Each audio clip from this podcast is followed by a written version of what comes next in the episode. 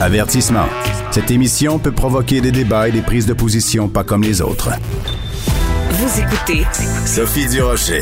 Si je vous disais qu'il y a euh, une façon de contrôler la covid dix-neuf qui coûte pas super cher euh, et que on pourrait faire ça sans fermer les commerces, sans interdire les activités sociales, je suis sûre que vous seriez vraiment fou de joie.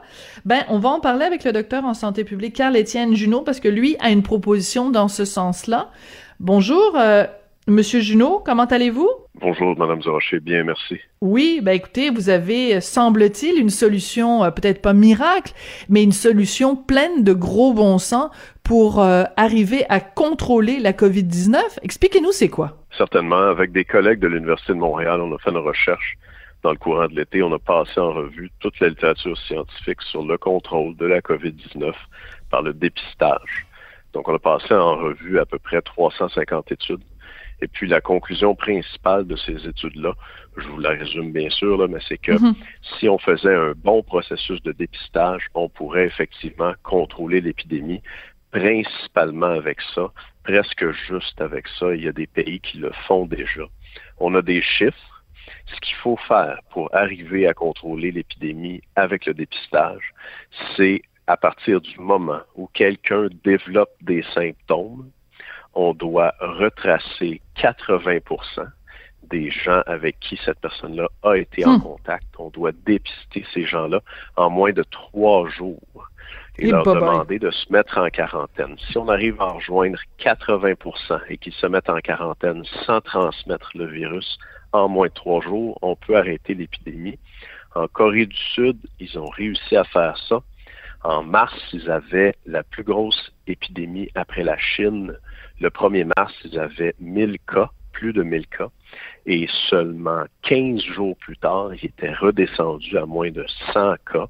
Et ils ont maintenu ça à moins de cent cas pendant cinq mois, sans faire de confinement, sans fermer le pays. Écoutez, Monsieur Juneau, quand on vous écoute, ça a l'air tellement simple. Puis en même temps, quand on regarde la situation au Québec où euh, ben, les gens peuvent rentrer à la frontière, c'est vraiment euh, comme un gros fromage euh, plein de trous. Euh, les gens euh, font leur quarantaine si ça leur tente, là, c'est, c'est, c'est laissé à la bonne volonté de tout le monde. Quand on voit que l'information se transmet encore par fax, euh, on se dit, ben, au Québec, est-ce qu'on est vraiment équipé pour faire un dépistage aussi rigoureux, aussi étendu et aussi rapide? Tout à fait. C'est une excellente question. Vous posez les bonnes questions et je pense que c'est les questions qu'on devrait se poser collectivement et au gouvernement en ce moment. C'est vrai qu'avec notre fax, on est loin du compte, ça ajoute des délais, c'est beaucoup de main-d'œuvre aussi de faire ça manuellement, vous imaginez. Donc, il faudrait repenser et restructurer nos processus, notre approche ici. Je pense que ce n'est pas au-delà de nos moyens, mm-hmm. surtout quand on regarde ce que ça coûte de ne pas le faire. Ben voilà. On est déjà dans l'épidémie depuis six sept mois. Et puis, on a eu l'été pour, disons, euh, se préparer, s'améliorer. On a une deuxième vague. On réussit pas à la contrôler avec le dépistage. C'est probablement trop long. À Montréal, à Québec, on dit déjà qu'on on n'appelle plus tous les contacts d'une personne infectée. Et à cause de ça, il faut fermer les restaurants, les bars, et on offre une aide de cent millions de dollars aux, aux propriétaires de bars et de restaurants. C'est sûr que si on ferme leur commerce, il faut les aider. Moi, j'ai pas de problème avec ça. Mais ce que j'aimerais, c'est qu'on fasse plus d'efforts pour qu'on n'ait pas besoin de les fermer. Et voilà. Comme ça, le même argent pourrait aller dans le processus de dépistage et ça permettrait à toute la population de continuer de socialiser. Ça nous euh, économiserait beaucoup d'argent et surtout beaucoup de souffrance. Monsieur Juneau, je le disais euh, tout à l'heure, euh, au, au Québec, on est un peu... broche à foin. Tu sais, l'affaire des, des fax, là, pour transmettre de l'information, on en a beaucoup ri au printemps, mais regardez, il y a une autre histoire, là, qui vient, que je, que je viens de voir, là, sur le site de Radio-Canada, c'est sorti euh, aujourd'hui, c'est euh, le C H S L D le plus infecté au Québec qui a été oublié par le, le ministère. Il y a une éclosion qui sévit depuis deux semaines, et le problème, c'est que euh, ils sont, ils utilisent un tableau Excel. Attendez, je vais juste essayer de retrouver là, l'information. Euh, il, il, il, il y a un tableau Excel qui est rempli à la main. qui est rempli à la main. pour pour euh, con, contenir, pour euh, documenter le nombre de cas qu'il y a dans ce C H S L D-là. Le C H S L D Marcel Ferron. Monsieur Juneau, comment peut-on penser qu'une province où euh, on transmet de l'information par fax, où euh, les gens rentrent de l'information dans un tableau Excel, puis que l'information se rend pas au gouvernement, comment peut-on penser qu'on est équipé pour faire du dépistage comme il faut? C'est un gros défi. Vous m'apprenez la nouvelle, là, je suis bien triste de l'entendre.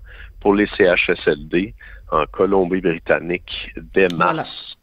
Donc ça, c'est pas à l'autre bout du monde, là, c'est ici au Canada. Dès mars, euh, le gouvernement a pris plus de contrôle sur la gestion et le, la façon dont ça fonctionnait dans les C H S L D. Peut-être qu'on pourrait faire ça ici aussi.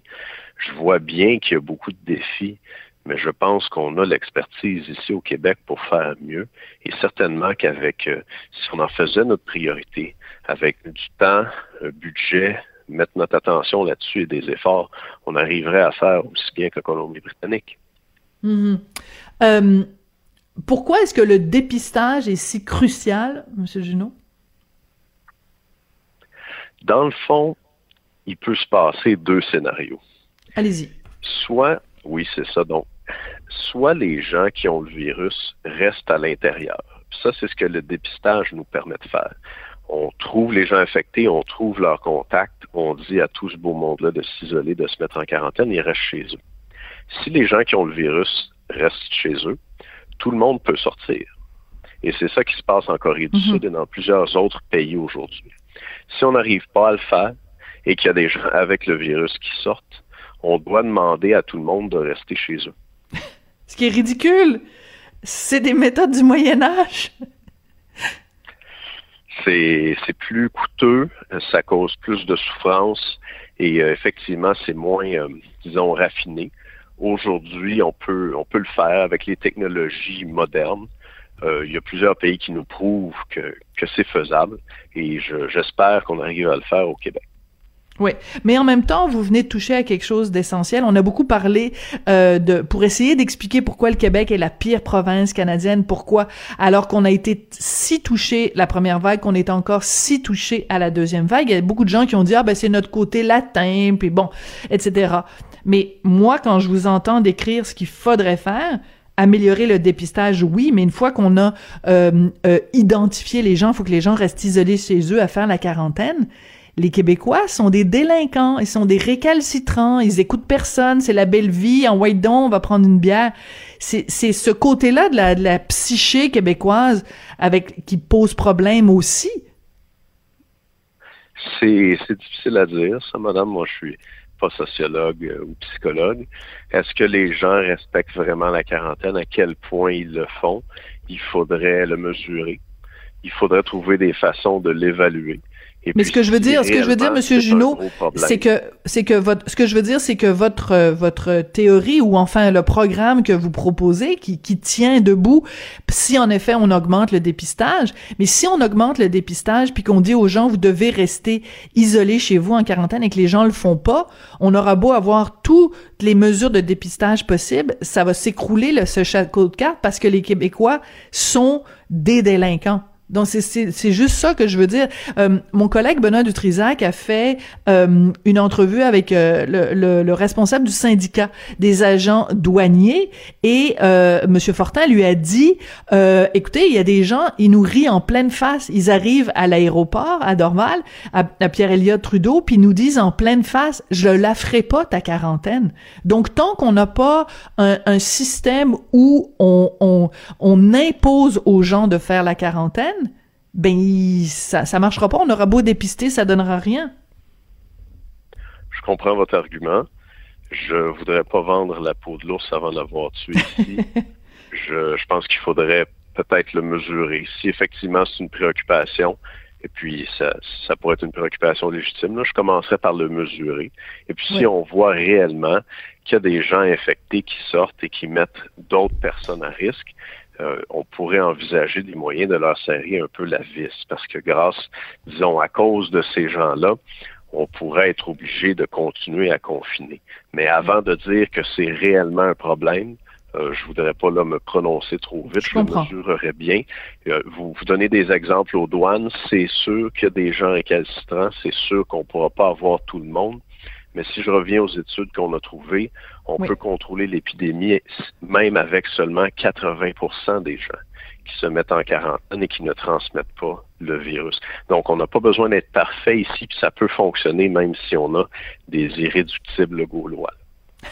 C'est bien dit. Je veux revenir justement sur cette étude que vous avez faite avec vos collègues de l'Université de Montréal. Vous avez passé en revue toutes les études scientifiques portant sur le contrôle de la covid dix-neuf par le dépistage. Quelle a été la réaction euh, des gens au gouvernement que vous avez euh, contacté après avoir fait cette, euh, cette euh, étude-là? J'ai eu assez peu de réactions. En fait, il y a eu ah, plus oui. d'intérêt de la part des journalistes, et puis ça, j'en suis très reconnaissant. Je suis reconnaissant d'être ici avec vous aujourd'hui, d'ailleurs, aussi. Au gouvernement, je, je ne suis pas réellement là en contact avec le gouvernement. Je leur ai fait signe il y a maintenant une semaine et demie. J'ai reçu des accusés de réception, mais pas d'autres réponses. Comme je n'avais pas de nouvelles, je me suis dit, je vais leur écrire, je vais leur envoyer l'étude directement. On va voir ce qui se passe. Pour l'instant, j'ai pas eu d'autres réponses que les accusés de réception.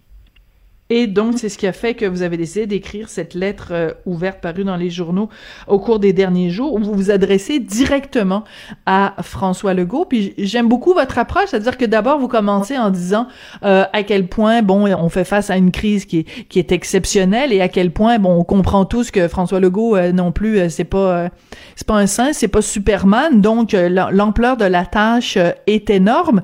Mais si vous aviez euh, François Legault au bout de la ligne, euh, Monsieur Nadeau, qu'est-ce que vous voudriez lui dire? Qu'il fait euh, un bon travail.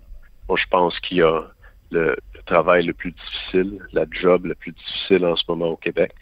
Déjà là, je, je voudrais l'encourager à ne pas lâcher.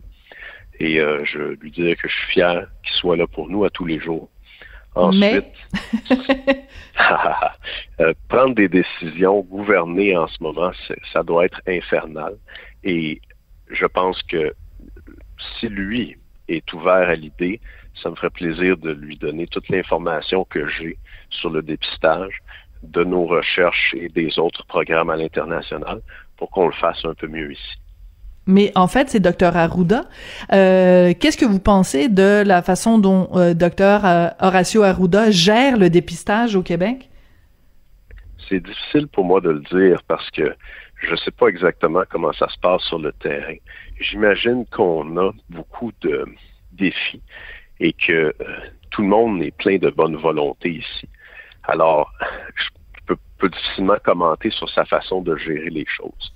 Ce que j'entends dans le discours public et puis ce que je vois dans les faits quand on a une deuxième vague comme celle-là, mmh. c'est que on pourrait y accorder plus d'importance. Je pense que si on mettait vraiment l'accent sur le dépistage, on pourrait raccourcir nos délais, rejoindre plus de monde, avoir plus de gens en quarantaine et mieux contrôler notre épidémie. Je veux pas me, je pourrais difficilement me prononcer là, sur leur façon de gérer ça au quotidien parce que je suis pas dans la place. Mais résultat, quand même, toutes ces études que vous avez passées en revue sont assez claires et ce serait très intéressant, en tout cas, que euh, lors des, des conférences de presse euh, euh, quasi quotidiennes, que quelqu'un, en effet, questionne le docteur Horacio Arruda sur le résultat de, des recherches que vous avez faites avec vos collègues de l'Université de Montréal. Ben, merci beaucoup. Écoutez, euh, c'est à la fois très intéressant et très frustrant de se dire qu'il y a peut-être euh, une possibilité de solution rapide et qui coûterait pas trop cher et surtout qui nous permettrait de continuer d'évoluer librement en société. En tout cas, c'est intéressant d'en avoir parlé avec vous. Carl-Étienne Juneau, vous êtes docteur en santé publique. Merci beaucoup de nous avoir parlé aujourd'hui. Merci, Mme Durocher. Merci.